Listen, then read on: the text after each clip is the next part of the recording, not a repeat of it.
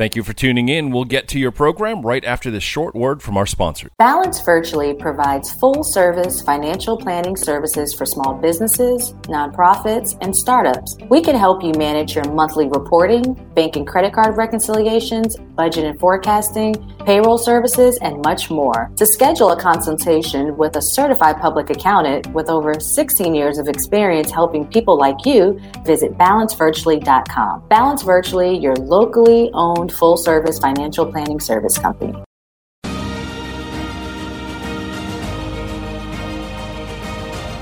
Welcome to the Veronica Edwards Show, where we have fun, financial conversations that everyone listening can apply to their personal and professional life. I'm your host, Veronica Edwards, and I'm so excited to be back here again on bizradio.us this month, this past month has been amazing. I was very delighted to hear that the Veronica Edwards Show is one of the top rated shows on bizradio.us. So thank you, thank you, thank you, listeners. And I know a big piece of that is our monthly CPA chat. We got Michelle in the building today. Hey, Michelle. hey, Veronica. Thank you for hanging out with me again this month. I'm super excited um, for the topic that we're talking about, which is non exempt versus exempt employees. But before we get started, Michelle, I would love for you to always share all your handles on social media, anything fabulous going on with your business coming up in Q2. Wow. Um, thank you so much. I appreciate that. Um, all my handles, I feel like I'm like going to be on a a radio talker or something. Um, that's dating me. I'm sorry. Um, I love it. My dad had a, a CB. Is that what we called it? I know exactly. so uh, yes, exactly. So uh, folks out there can find myself and, and my illustrious team members, my entire firm at michelletraczcpa.com. Um, and you know, is there anything exciting going on in Q2? I'm just glad Q1 is over. Okay. Um, but no, we just march forward uh, in Q2, providing uh, great services to our clients uh, year round. So yes, Q1 is very very busy, but we're moving forward. Wonderful. I know I feel the same way. I, I felt like I was literally just doing 1099s for like two months, not just one month, and then just still getting, just struggling with clients. It seems like the beginning of the year with them giving me statements and things like that. So I'm just glad that we're officially into the next quarter. Exactly. Well, today, Michelle, I would love um, if you could kick us off with just getting some more clarity in this gray area of responsibility, as I like to say, of non exempt versus exempt employees. When I was in the corporate world, that was always like a no brainer. That's a payroll function. There's a payroll department different from the accounting department, but I'm learning being a small business owner and being a CPA for different clients they feel like that lands in our lap, Michelle. I don't know if that's happened to you before, but um, so definitely, I thought it would be great for us to have a show talking about this. Because I think a lot of small business owners struggle with how to classify their mm-hmm. employees. And our last CPA chat, we talked about well, what even is an employee versus a contractor. So, Michelle, can you just give us a quick refresh on that before we even explain the difference between exempt and non-exempt? Yeah, no, exactly. I mean, to your point, Veronica, doesn't everything sort of always fall into our laps, which is fine. That's that's our role. We are business consultants, uh, true and uh, you know always so yes. So what we talked about before is the idea of employee versus independent contractor which is a really important concept uh, particularly for small businesses to understand. And it's it's not in you know you can just randomly choose or switch. Um, i was talking with a client recently uh, that was questioning well you know if if i have these issues um, in terms of in state or out of state you know i'll just change all my employees to independent contractors. Like no no no no no. That's not that's not how it works. Um, it's very clearly defined. Uh, I say clearly, but it can be uh, sort of a, a judgment. Basically, what we're talking about is do you, as an employer, control the behavior, the finances, and the relationship with this individual and therefore does that tell you you know where you start ticking the boxes are they more an independent contractor where you don't control their behavior you don't control their finances you don't control the relationship it's really up to just hiring them to perform a service. You're evaluating them and paying them on a end result versus an employee you do control their behavior. You do mm-hmm. control the financial relationship. You do control the relationship in its entirety. And that comes in a lot of different forms and functions but just the crux of it is is really just that. With employees we tell them hey i want you to show up on this day at this time until this time. I want you to do it in these steps in this fashion. I'm going to evaluate you every step of the way. And oh by the way i'm going to pay you and i'm also going to give you these great things called benefits and time off and all these other fun things. Those are employees.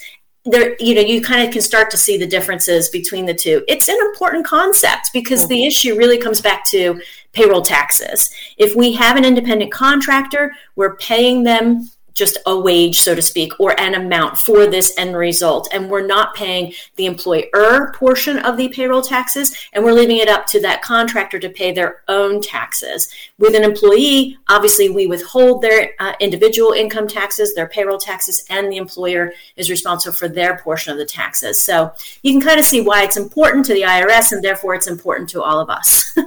Yes, that was a mouthful, but that was a good um, mouthful. And in that, um, looking for the three categories the behavior, the financial, and the relationship, I want to remind people that has nothing to do with the amount of hours they work. A lot Correct. of times people feel like, well, to be an employee, you have to work 30 plus hours a week. Nope.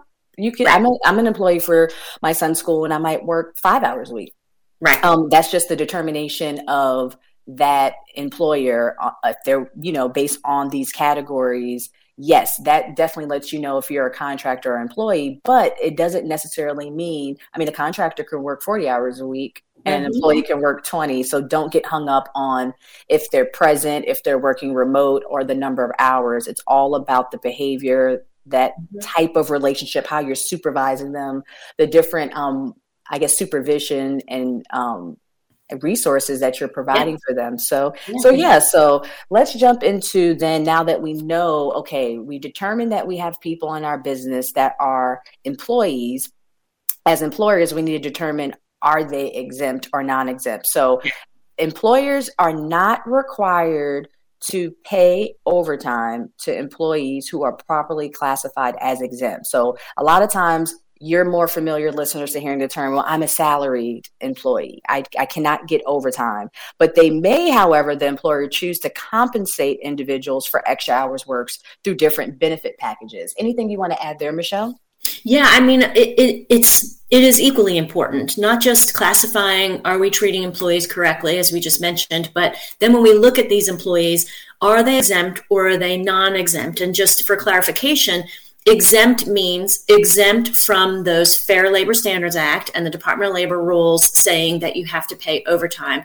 And overtime is, is compensation, as we all know, where you're working more than a certain amount of designated hours in a week.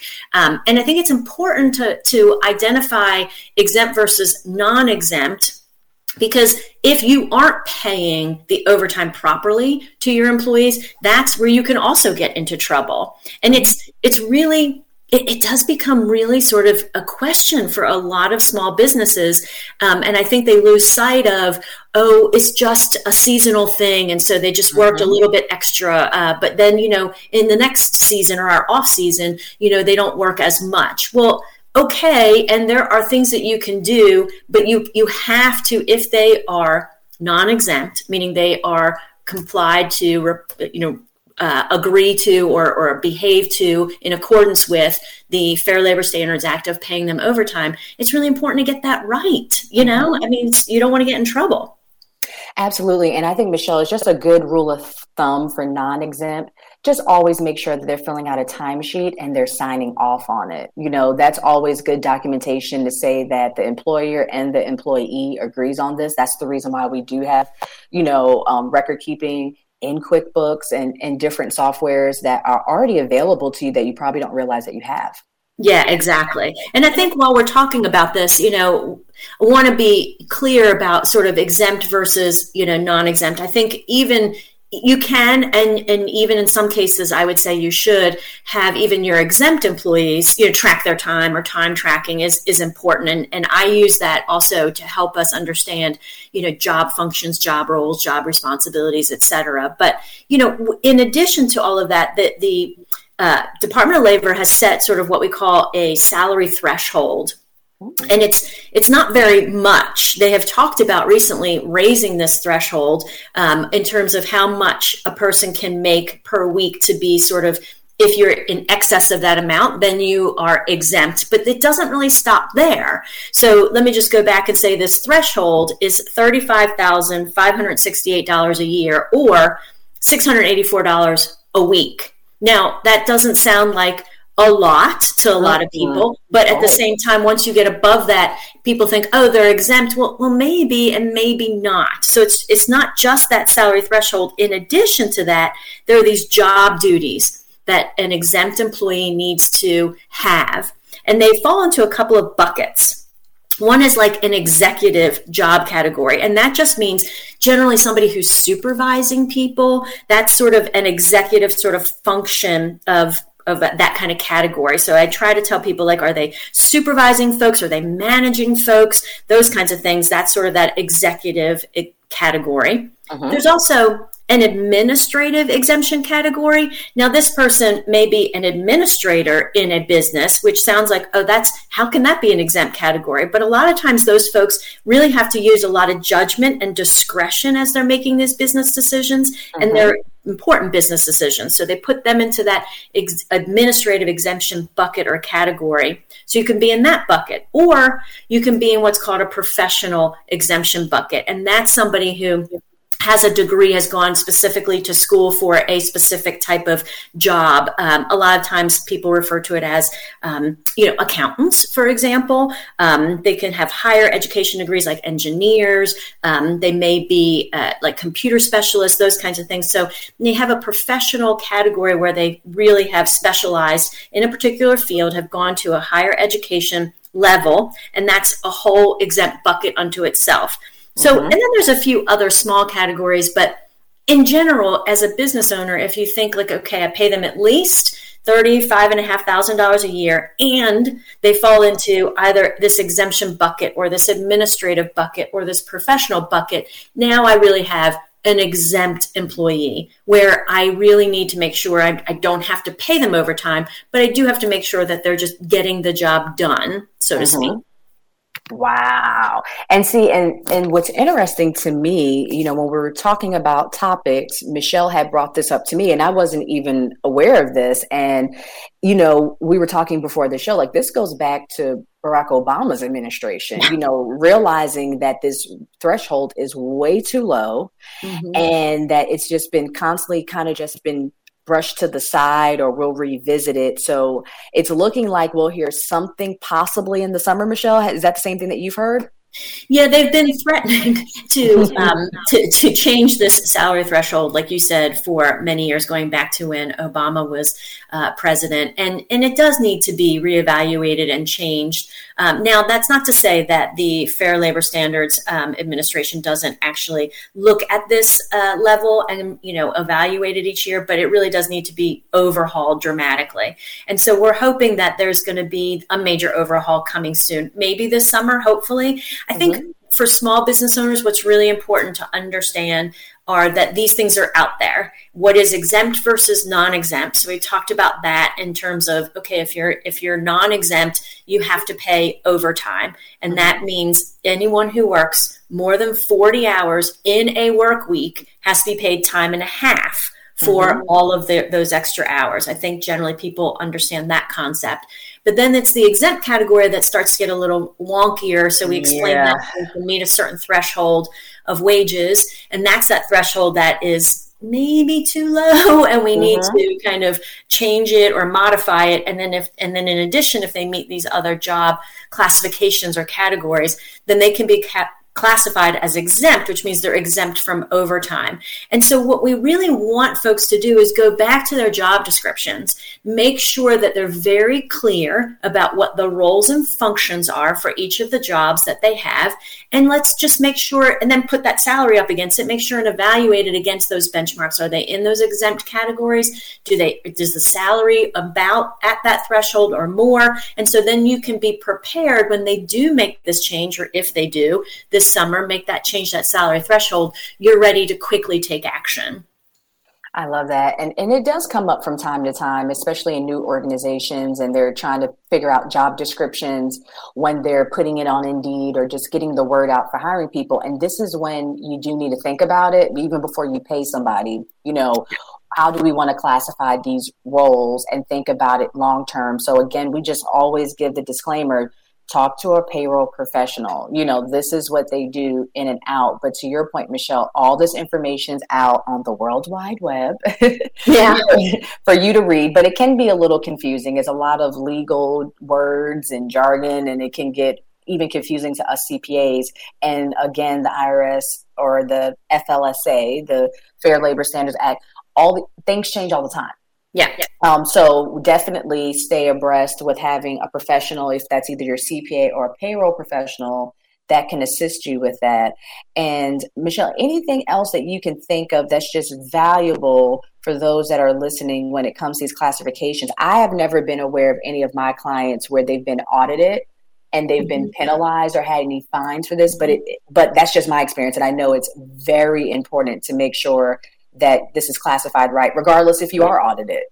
Yeah, it's not it's not so much about an audit per se, but more about when an employee feels that maybe they aren't being treated properly. So, for example, mm-hmm. on this threshold idea, if it does get raised, and, and back in, in the Obama administration, they had contemplated changing the rate from about $35,500 a year mm-hmm. to over $47,000 a year. Mm. So it's a big jump, right? And so what that means is that people that you may have on your payroll or employees you may have in your business who are say making forty or forty-two thousand dollars a year suddenly mm-hmm. will become non-exempt, and now you have to pay them overtime.